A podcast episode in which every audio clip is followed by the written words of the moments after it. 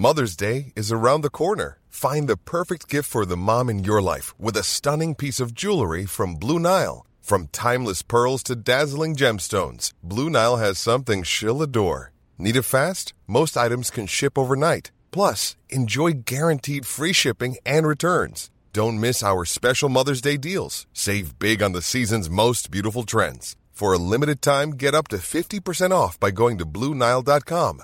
That's Bluenile.com. Hey, it's Danny Pellegrino from Everything Iconic. Ready to upgrade your style game without blowing your budget? Check out Quince. They've got all the good stuff shirts and polos, activewear, and fine leather goods, all at 50 to 80% less than other high end brands. And the best part? They're all about safe, ethical, and responsible manufacturing. Get that luxury vibe without the luxury price tag. Hit up quince.com slash upgrade for free shipping and 365 day returns on your next order. That's quince.com slash upgrade. Every goal, every game, everywhere. The Times and the Sunday Times. Now with goals. Hello and welcome to the Game Podcast. I'm Gabriele Marcotti, and I'm especially excited this week because Alyson Rudd is back in the studio after her long, long absence, which I believe was work related.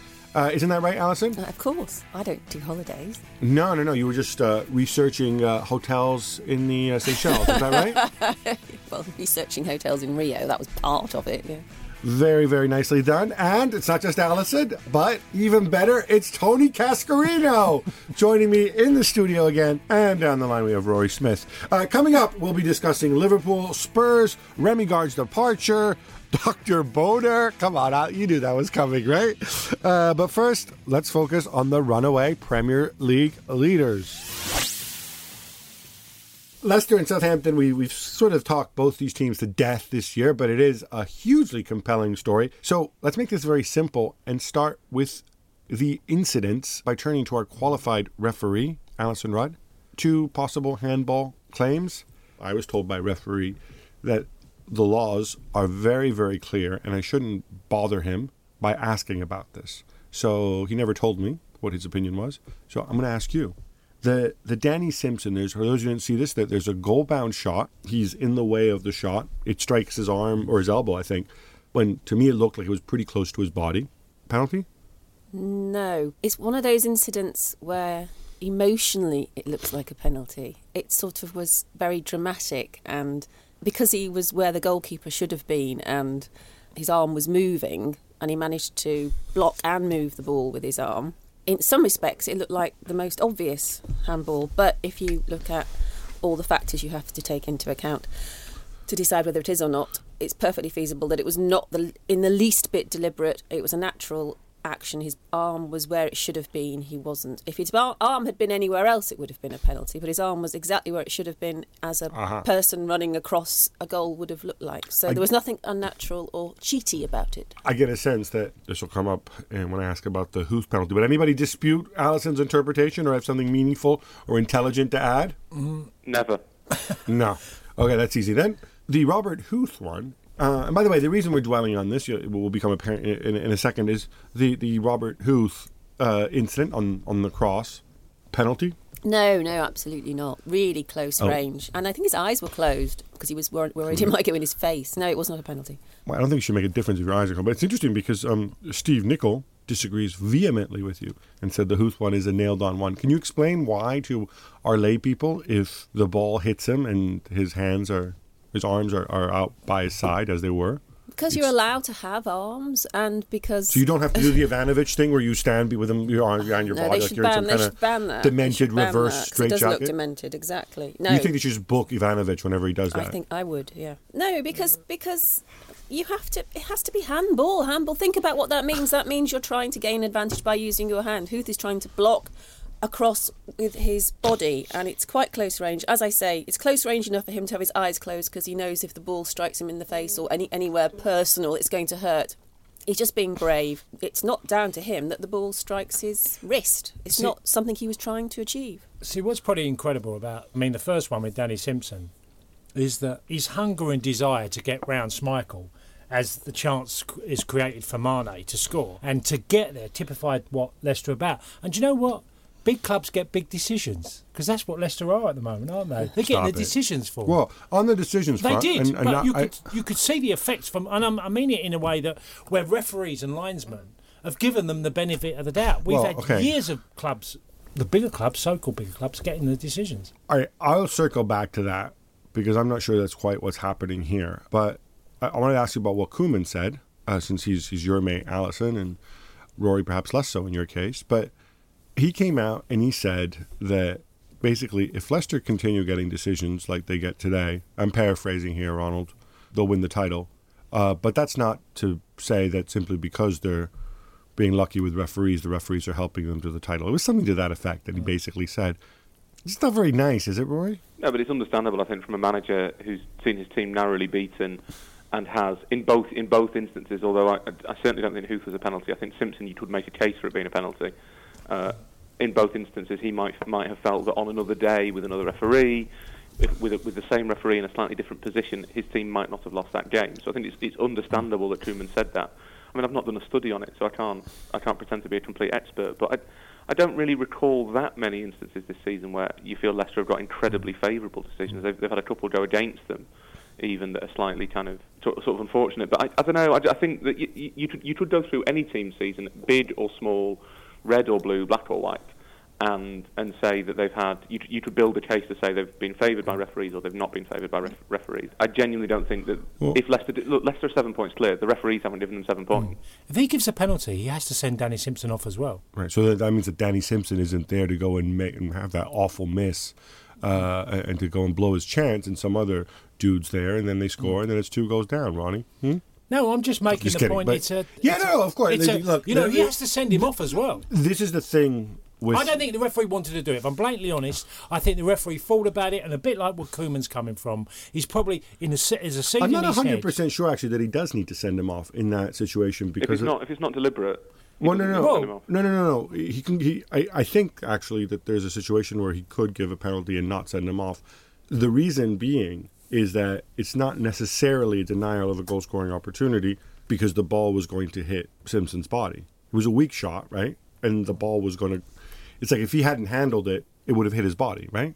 Yes. Yeah. So it's not really a denial of a goal scoring opportunity, but it is a penalty if he ha- if you felt that he I handled don't, I it don't think intentionally. I don't think that nicety exists in reality, girl. no, it was, it's an unusual, unusual thing. Do you, do you think there is, and it's probably one, one for Cass, do you think do you think there is a part of referees that's thinking, I don't want to be the guy who subconsciously, and I'm not, no one thinks this consciously, but so elite sport is about it's everyone is trying 100% all of the time, but there's trying 100% and there's trying 100%.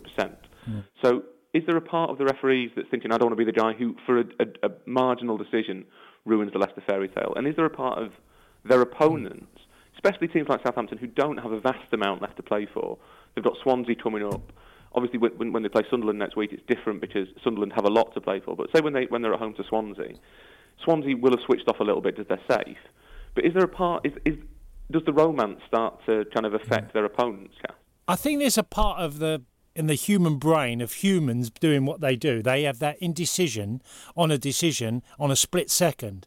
And I, I've seen referees put their whistle to the mouth, look like they're going to go give the pen, and something's happened in that microsecond that's changed their mind.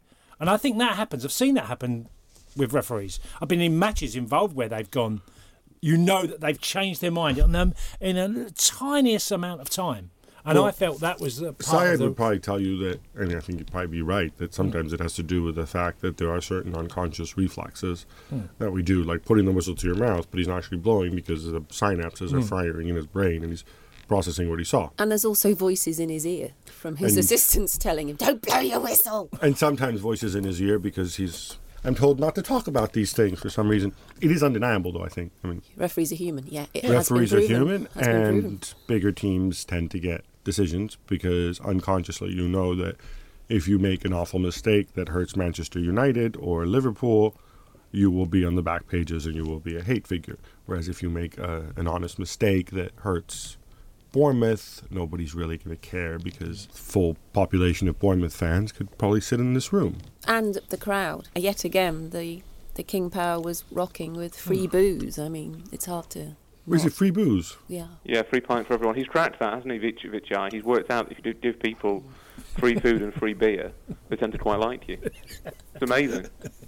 So wait, he, does he? I didn't know that he actually he gives away. free No, it was his alcohol. birthday. It was his birthday. It's his birthday on Monday. It's his birthday today as we're recording. Happy birthday, Vichai. Um, so he gave them 30,000 free lagers, 30,000 free donuts, and Donuts. one gigantic free flag that said "Happy Birthday, Mr. Chairman," See- which I cannot believe they came from any, anyone other than the club. Well, he probably can get the booze cheap because he, he's a duty-free man, isn't he? That's Doesn't he own half of Asia? Or Yeah, but it's not like he smuggles it in uh, to the country. That doesn't make any sense. Any sense. I, I just think it's interesting. So like you can go and you can either have a, a donut. For one day only. This doesn't happen every time they play at home. But they do, they do give away a lot of free stuff, Leicester. They have done it before. Is it a brand name donut? Is it like Krispy Yeah, Kreme or Krispy something? Kreme. It's Krispy Kreme. It is Krispy Kreme. Yeah. I want to talk a little bit about Wes Morgan because I feel like we're cycling through the different Leicester stars, and today's the day we celebrate Wes Morgan. Morgan Day. Happy Yes, Wes Morgan exactly. Day. donuts for everybody. Or, they- uh, or as they say, say in Germany, Guten Morgen. Ah, very Come on, clever. that's a good Very joke. clever. Oh, Very yeah, that, that, is, that is good. That is good. Yeah, no, look, okay.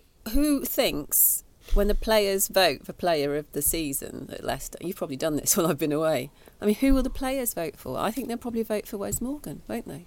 We're what all- players? The Leicester players Yeah, or the yeah, other yeah. When they vote, when the players vote for their player of the season, everyone's banging on about Mahrez being the player of the season externally.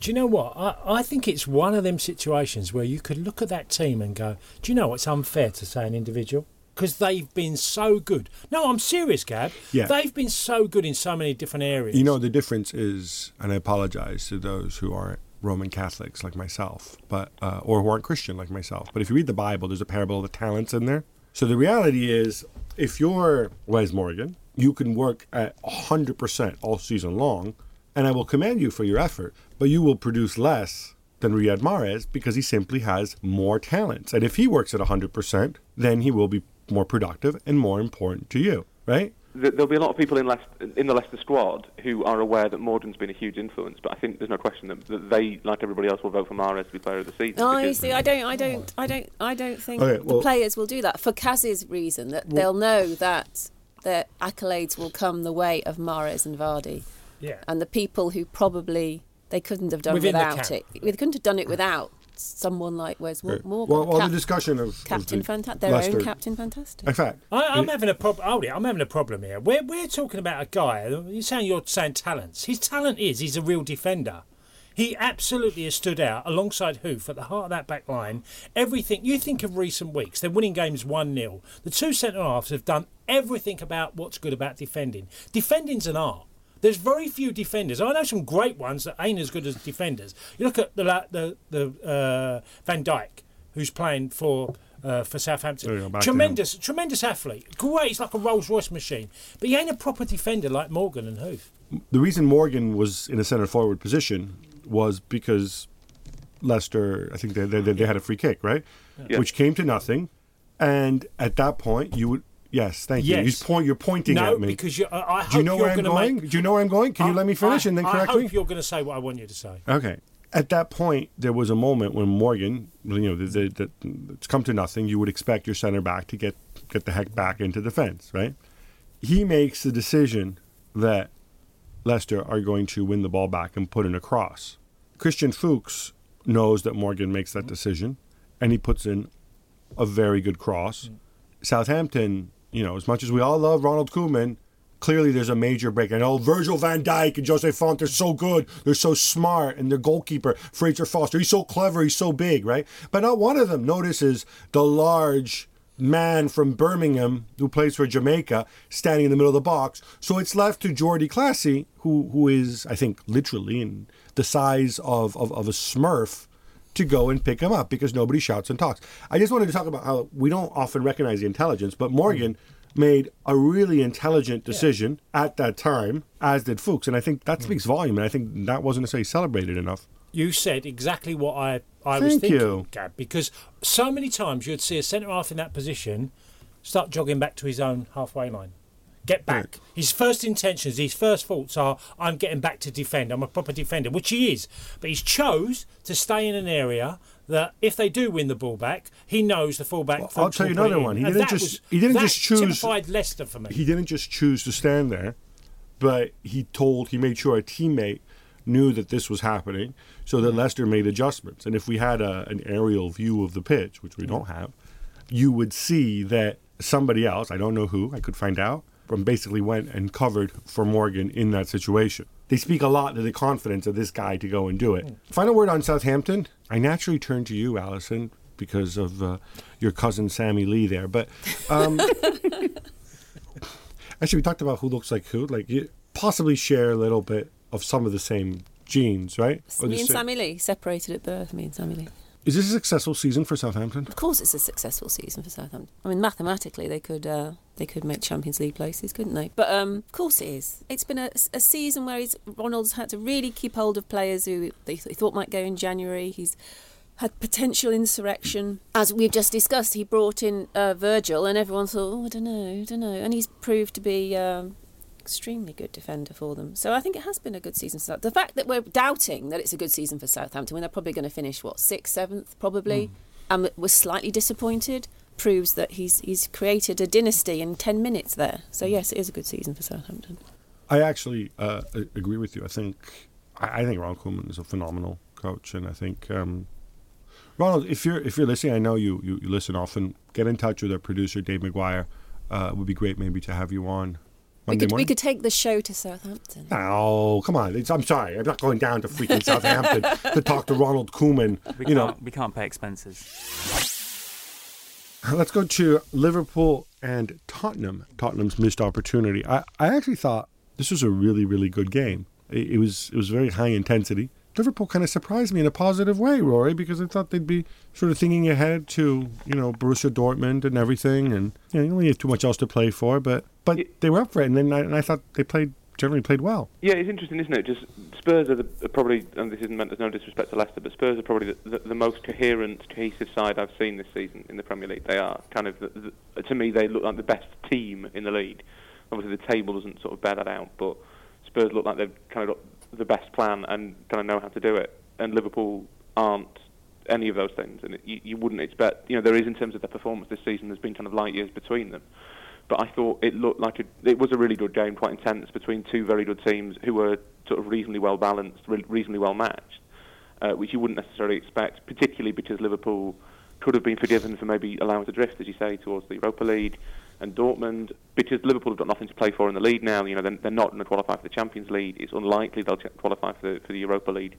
Uh, at all, in fact, as the only way they get into it th- through the through Europe is by winning the Europa League, which means they'll be in the Champions League. And then they, won't be in the Europa League at all. You're right. Exactly, yeah. So it's unlikely that, So they missed out on the Europa League, come what may. Exactly. Even th- their season could end in glory, tempered only by the bittersweet tang of failure to be back in the Europa League. But I think they, it, yeah, it, it did surprise me how much how. I think Spurs looked a better team. I think the possession stats bore that out, and it's strange seeing Liverpool play on the counter attack at Anfield. But I thought they actually looked.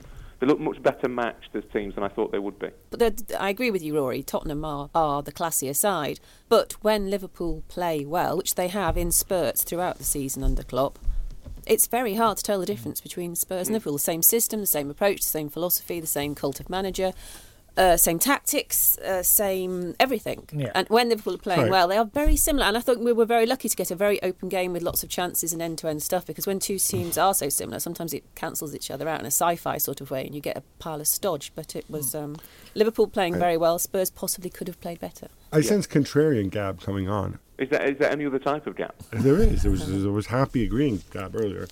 I appreciate that both teams can play at a high intensity and whatever, but when you said they're the same team, Alyson, I mean, Well, I spent I spent who's a good Liverpool's. Dele Alli? No, that's the that's the one difference. It's not Lallana. Although Lallana, when he plays well, he's really again he's inconsistent. When he plays well, he's really very talented and, and incisive. And and, Sturridge is Kane with a totally different skill set. No, but when I'm talking about on as a block, as a block, when you we do this talking tactics thing for the Times, and you get clips. So I was going through the clips of Spurs and Liverpool, and I ended up making the point: if you were severely colourblind, you wouldn't know which team this is about. This particular clip's about. Because when they're both playing very well, Yeah, it's the speed of the game as well. It, it's very That's- similar. the- in the- the they move the ball really quickly into positions that they try and expose you. And yes, Kane isn't really like Sturridge, and Dele Alli's not really a, got a Liverpool player that you can compare him with. But there are a lot of similarities within that setup of the way they they play. I think a big testament is to Liverpool didn't really have anything to play for, and yet they made a real game of it, which as the stamp of Klopp, where you feel like you're not going to have a end of the season where we're just going to have indifferent performances. I thought that was a really good performance by them against Tottenham, who are going for the title. You know, which you you mustn't forget. You know, so they had a real urgency about them that you'd expect from Tottenham. By the way, just on one point, what was Saka, uh, Sakho doing?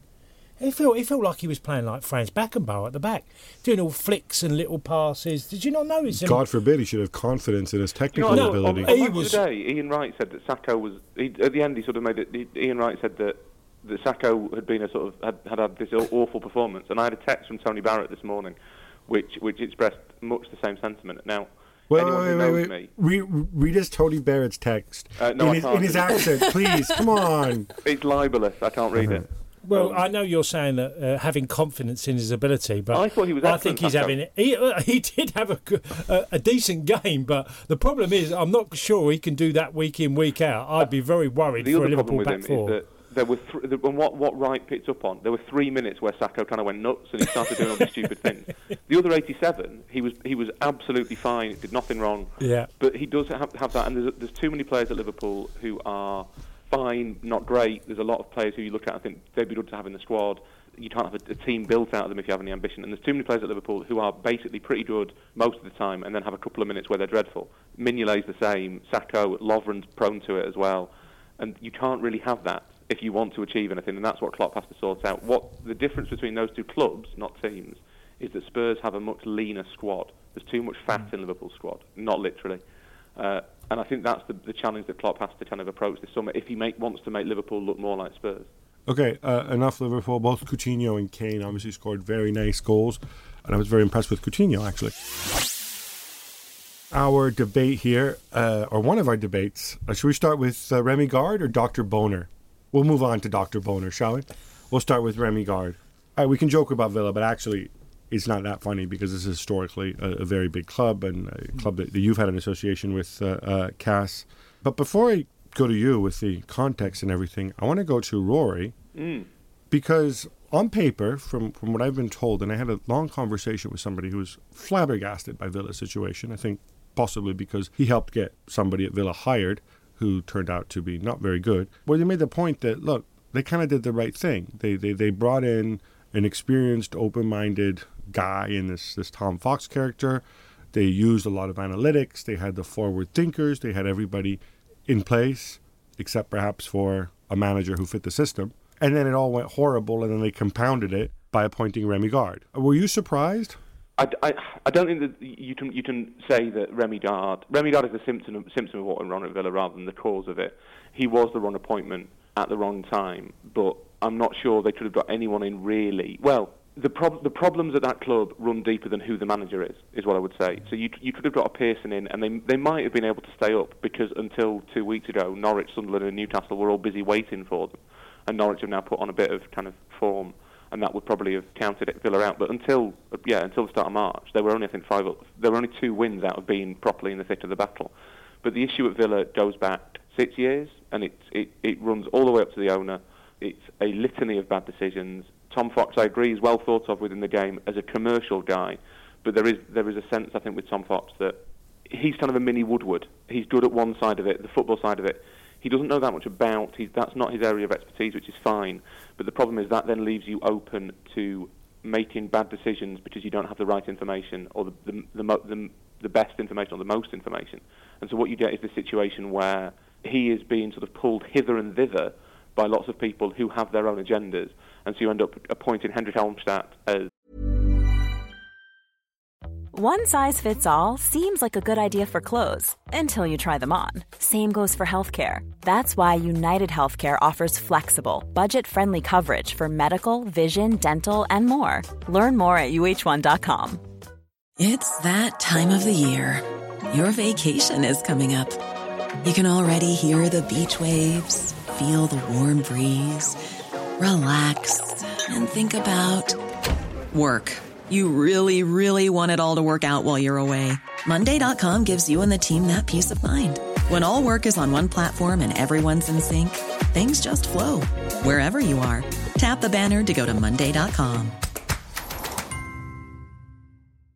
Ready to pop the question? The jewelers at BlueNile.com have got sparkle down to a science with beautiful lab grown diamonds worthy of your most brilliant moments. Their lab grown diamonds are independently graded and guaranteed identical to natural diamonds, and they're ready to ship to your door. Go to BlueNile.com and use promo code LISTEN to get $50 off your purchase of $500 or more. That's code LISTEN at BlueNile.com for $50 off. BlueNile.com code LISTEN. As technical director who the club were warned against because they were told, look, th- this is not the right appointment, that doesn't work. But I think everything kind of everything traces back to Lerner and the complete complete sort of drift that he's instituted. This is this is ultimately on Randy Lerner. And Martin O'Neill, of course. No, I think you can look at O'Neill's spending and, and question it and question whether it was wise. And look, when when Lerner pulled the plug on the money because because O'Neill had ra- racked up a massive wage bill, it was hard not to sympathise with him because you were sort of thinking, actually, look, it is going to cost you twice as much as you spent already to get from sixth to fourth, and that's fine, and that's a decision you have to make. But then what he's allowed to happen at the club is it, he, he's made a succession of bad appointments in terms of management, managers and and sort of football staff. He's allowed the club to drift. He's tried to sell it. He had an, an offer to buy it and then pulled out. It, it's just been chaos for, for five or six years, and that ultimately is Lerner's responsibility. I have uh, two little snippets, two little Villa related nuggets that I wanted to uh, relate. One of them concerns the appointment of Remi Garde, and one of them concerns something Tim Sherwood said. Do tell, Gab. Which We're one a would gog, you like? We're a gog. Which one would you like to hear first? Tim Sherwood. Tim Sherwood.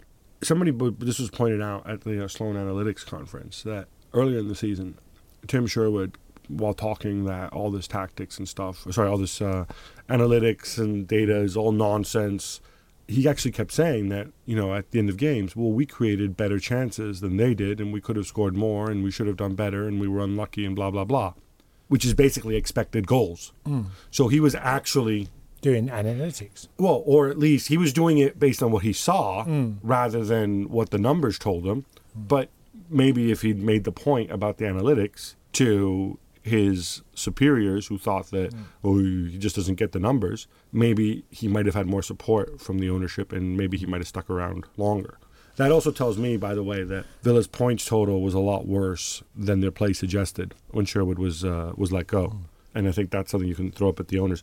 The other point is I didn't get this Remi Garde three and a half year deal.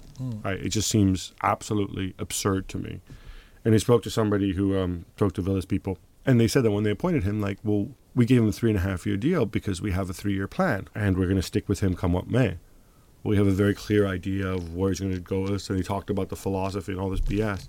To which my, my, my friend made the point, well, but if you get relegated, there is no three year plan. And they genuinely thought it was impossible that they were going to get relegated. You gotta have serious questions about these, these people, Fox and, and, and Almstadt, if they really looked at it and said, oh, look, you know, there's almost no possibility because we're just better. Wasn't there Paddy O'Reilly as well? You know, recruitment. Paddy O'Reilly, is that really his name? Paddy, no, Paddy, Paddy Riley. Paddy Riley. Paddy you Riley. guys making sorry. you guys are making these names. up. Paddy Riley. He Is he your a- countryman?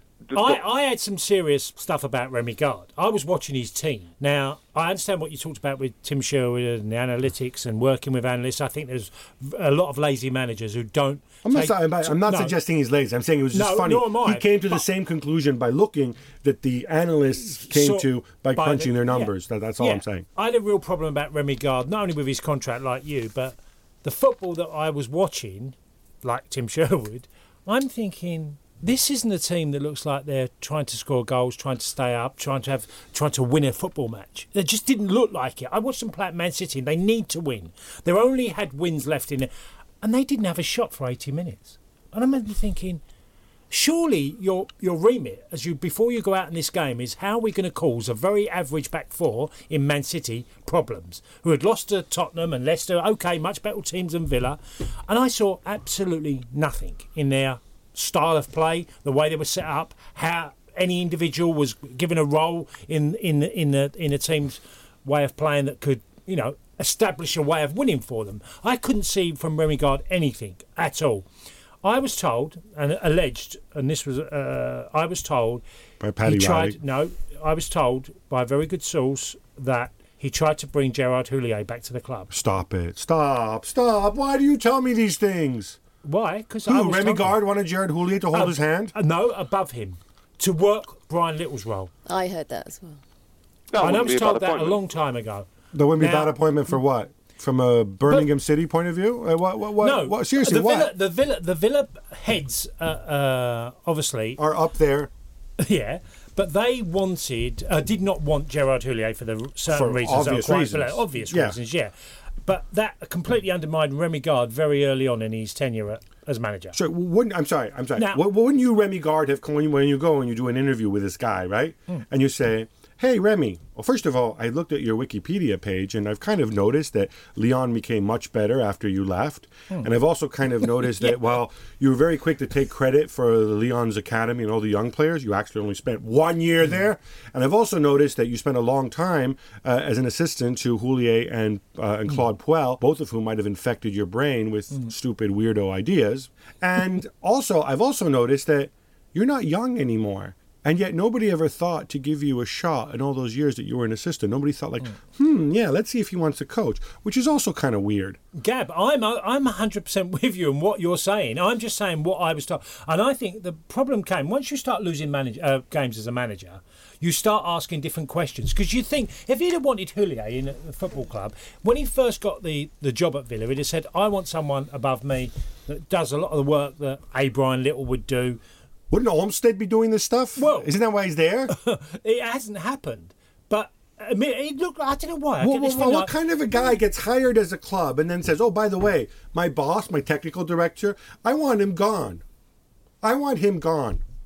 What kind of a person does that? Especially when you're Remi Garde and you've got no freaking CV to begin with. I understand if you hire Jose Mourinho, then yes, you give him the three and a half year deal and whatever, because mm. he's actually achieved something in his managerial career. But this guy, you're to bend over backwards. You, a last place team, you're to bend over backwards for, for some freaking Remi, for the first Remi Garde that walks in your door. This is planning? Can we just bring it full circle though? Because uh, Yes. Rory began by saying it, it, it stops, the buck stops with Lerner, and it does because appointing Garde was a very romantic appointment, and he sold it to Garde on a romantic basis. He told him he loved the club, and he felt that Remi Garde had the beauty of soul and ability to save it. He really said these things to Garde. That's rubbish. That's rubbish, and he, should he, sh- he should have appointed somebody who was hard, tough, pragmatic, knew the Premier League and the tough side of it more than anyone that he could, you know, you could possibly dream up. Instead, he went to the least likely candidate and sold it to him on the basis of love. Right, let's move on to Dr. Bonar. Stop diddling, Gab. Doctor Who? What's funny about this guy is the former um, Speaker of the U.S. House of Representative. If you read his name, it also looks like his name could be Boner, but in fact, it's at least he has a good word. At least he has. At least he pronounces it Boehner. This guy could pronounce his name Bonar, like sonar or something, but no. Anyway, we were teased on on Saturday. Uh, announcement, big Sunday Times uh, drug story, drugs and sports story.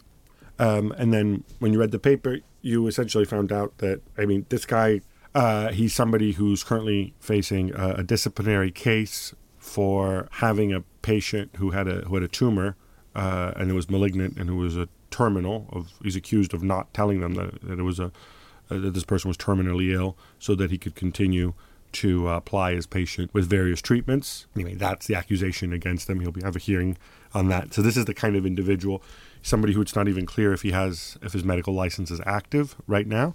This guy used to work with somebody who apparently was like in his late 30s but had ambitions to be a professional cyclist was some kind of amateur cyclist the two worked together the cyclist then apparently felt that dr Bonar was prescribing some kind of um, Cocktail. performance enhanced some stuff that was illegal or or, or not in line with uh, the doping code. So he went and he reported it to the UK uh, Anti-Doping Association.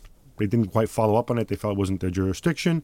So then this person went and spoke to the Sunday Times, and the Sunday Times uh, Insight team set up a, a, some kind of sting operation, which they sometimes do, where they get people to go in with hidden cameras, pose as clients of Dr. Bonar, um, who It certainly appears, if you listen to the film, that he boasts about having worked with 150 top sportsmen. Although, of course, top sportsman is one of those words like, you know, what is a top sportsman? And he suggests that he's given them EPO and other dr- drugs uh, over the years. And he suggests he basically offers to do it to this these undercover reporters, effectively. Right? That, that's the story. I'm not missing much. Oh, sorry. And then Dr. Bonar says that afterwards that no, he never actually offered to do anything illegal. This was all part of some sort of therapeutic uh, use exemption type thing. He was just bringing their levels back up to a normal situation. And uh, he named a bunch of football clubs as well among his clients, and all of them now deny it. Rory, does this warrant massive alarm bells and freakouts? Because what I see, frankly, is a quack fantasist telling a bunch of lies to, to, who's told lies before, possibly telling more lies to people hoping to get their business. But in reality, there's no the, the, the Sunday Times were unable to get any confirmation of anybody that he's actually worked with, anybody relevant, anybody he's ever given drugs to. As far as we know, he's never given illegal performance enhancing drugs to to anybody. Well, I mean, I think the first thing is that if you were Birmingham City, who are one of his alleged clubs, you'd be asking for a refund. Uh, the the other thing I think. But um, bump. Yeah, look. The, it's here all week, folks. The claim from Dr. Bonar uh, doesn't stand up. Um, it, it, the, the, the, claim from Dr. Bonar in itself isn't enough. It's not. It, it isn't. As you say, there's too many things that it could be. It could be him lying. It, he could be a fantasist. He could be drum, trying to drum up business. It could be completely true. Who knows? But well, he also denies it too, well, which is weird because you would actually think that since you've been busted, yeah. If you had evidence, you would actually want to collaborate and act as a whistleblower. Gap, like in films. Exactly. and the, but I think the, which, by the way, sorry if I go back, it's my understanding is the cyclist who initially reported Dr. Bonar, that's what he did. The cyclist was found was uh, tested positive. He had a two-year ban, and he got that ban reduced by three months by implicating Dr. Bonar with the U, UK uh, uh, UK anti-doping agency. But Sorry, I think, so I think that Dr. Bonar's revelations or claims or whatever they are not worth worrying about too much on their own. But there is no question this isn't this is an issue, and I know I know Gab, you are very sceptical about talking about doping in football, and I think you have many well-reasoned arguments for why that is your stance. But I think it, it is an issue that football generally doesn't take quite seriously enough. What, what would, you say. like to see? Well, I think you'd, you'd like I'd like to see players tested randomly more than once a year, which is roughly the average as it stands at the moment, which I, don't, I just don't think that's enough. Uh, you're I, talking about, you're not talking now, obviously, about what we, we're talking about applies to players who don't play in European competition. Yes, yeah, within the Premier League. I mean, I think it's got better, and UEFA are more on it than the Premier League generally, and more on it than the FA. That's partly a funding issue. I would like, and, and the clubs themselves do plenty of work. I saw a piece by Ken Early in the um, in the Irish Times talking about doping and sort of combining it with, with with Leicester, and there is this constant kind of hubbub of suspicion around Leicester, which, as far as I can tell, is completely unfounded. The point of that is that once there are doubts, you need to do as much as you can to alleviate all of those doubts. So if Leicester are completely clean, then, which as far as we know they are, they, they have the right not to have their incredible story spoiled by this sort of susurration of rumour and innuendo. So I think I'd like to see the the authorities do as much, do more than they are and as much as they can to establish that the sport is clean. I would love to believe that football is clean. I would love it to be clean. I think there are, and Gab, you have lots of. We've talked about this before. You you present a very compelling case for why it is clean, but well, no, I, no, no, not the whole sport. I'm saying is on in in yeah. in the main.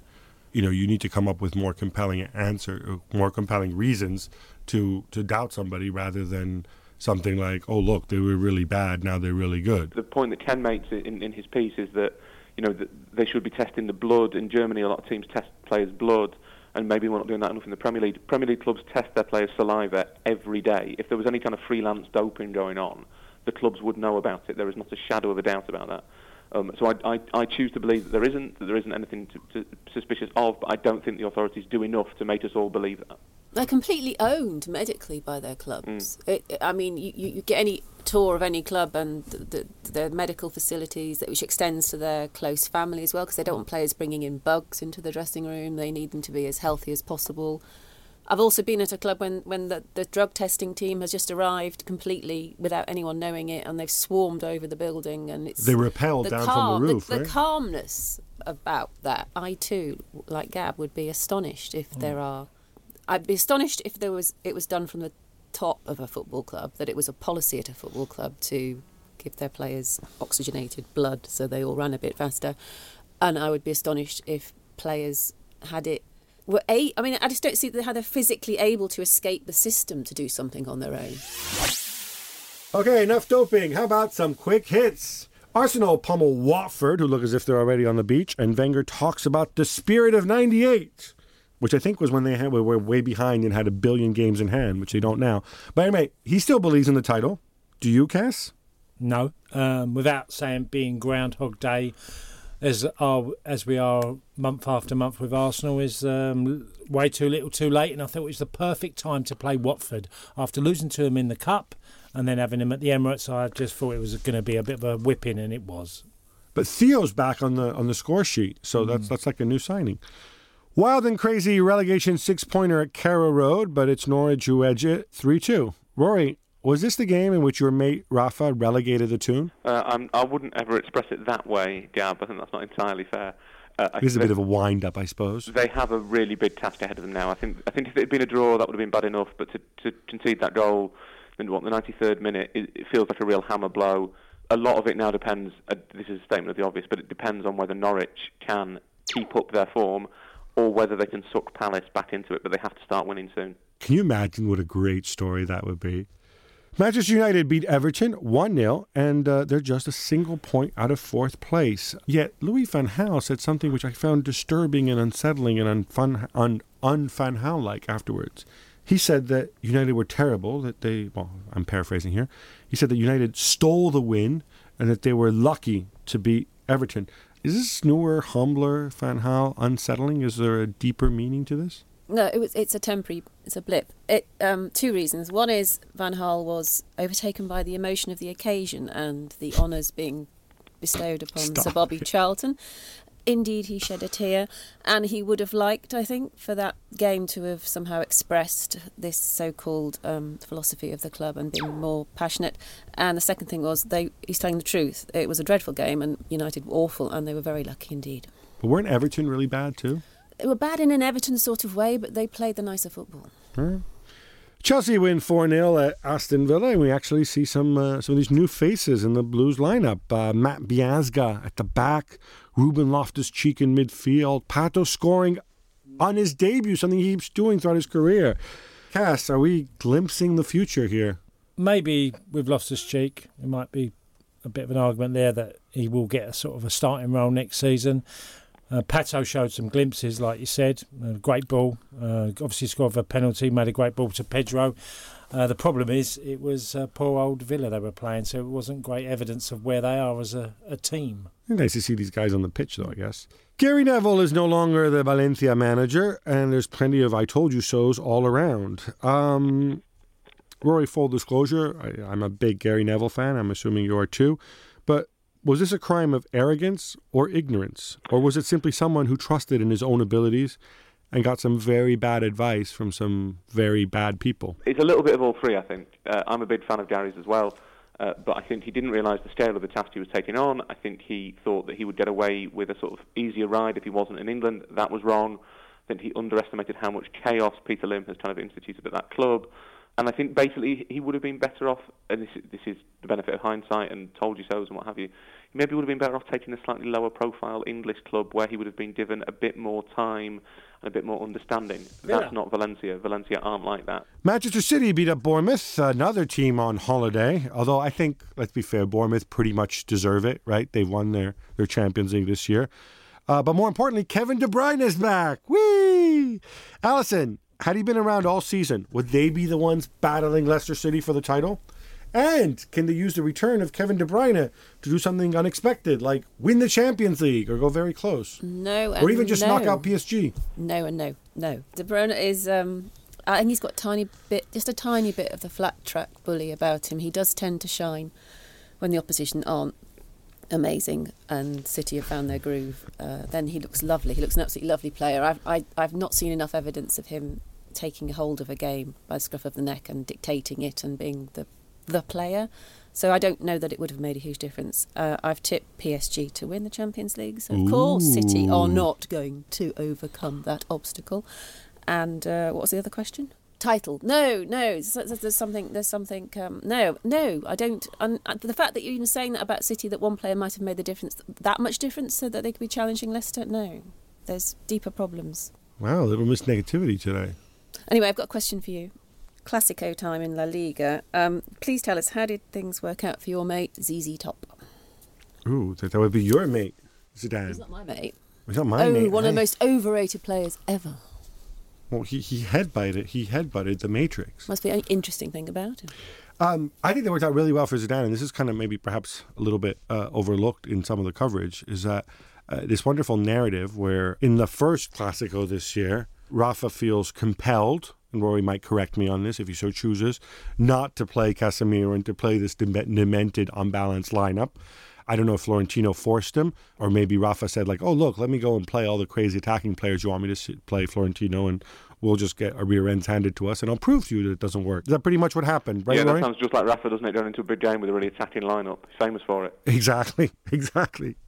But Zidane, he's now played Casemiro like for a month and a half uh, in a row, and he went into that game, and it wasn't Galactico Real Madrid, it was Mourinho Real Madrid. It was sort of defend and counter, and let's get Gareth Bale and Cristiano to actually work and do some defending. And after the first 20, 25 minutes, when Barcelona were maybe a bit tired, also because a lot of their guys uh, came back from the international break and were in South America, Luis Suarez misses a, gilt-edged chance. After that, Real Madrid became more comfortable and they grew into the game. And even though they went a goal down, they, they, they equalized almost straight away. Keylor Navas made a tremendous save.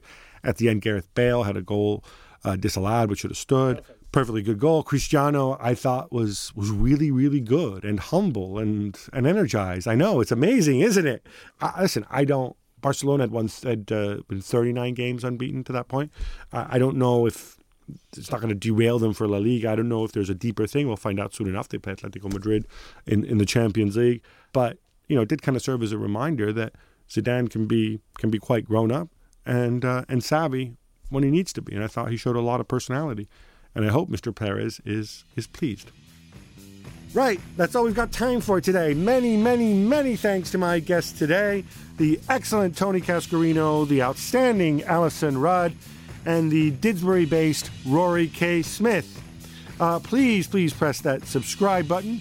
We're going to be back next week, or actually, I won't be because I'm going on holiday. That's right, I'll be joining uh, Rory. I'll be visiting Didsbury. Right, can you can you recommend some sites? Yeah. well, now. I'm sure there's many people who's. Didsbury is, a, is, is like a, a pleasant suburb of, of Manchester, right? Yeah, it's kind of Manchester's. What's the best equivalent? St Albans, Highgate. Highgate, really. Yeah. So you have a large cemetery with uh, with the tomb of, uh, of, of famous political people there. Oh, we've got so many cemeteries.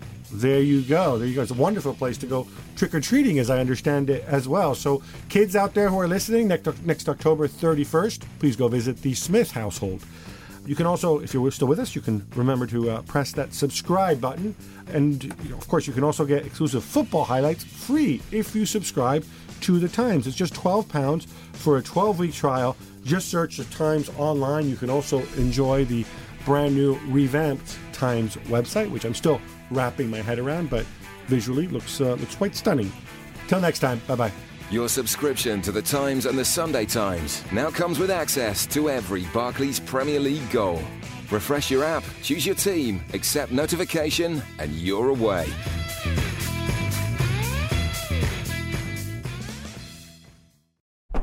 Thank you for downloading. To discover more, head to thetimes.co.uk.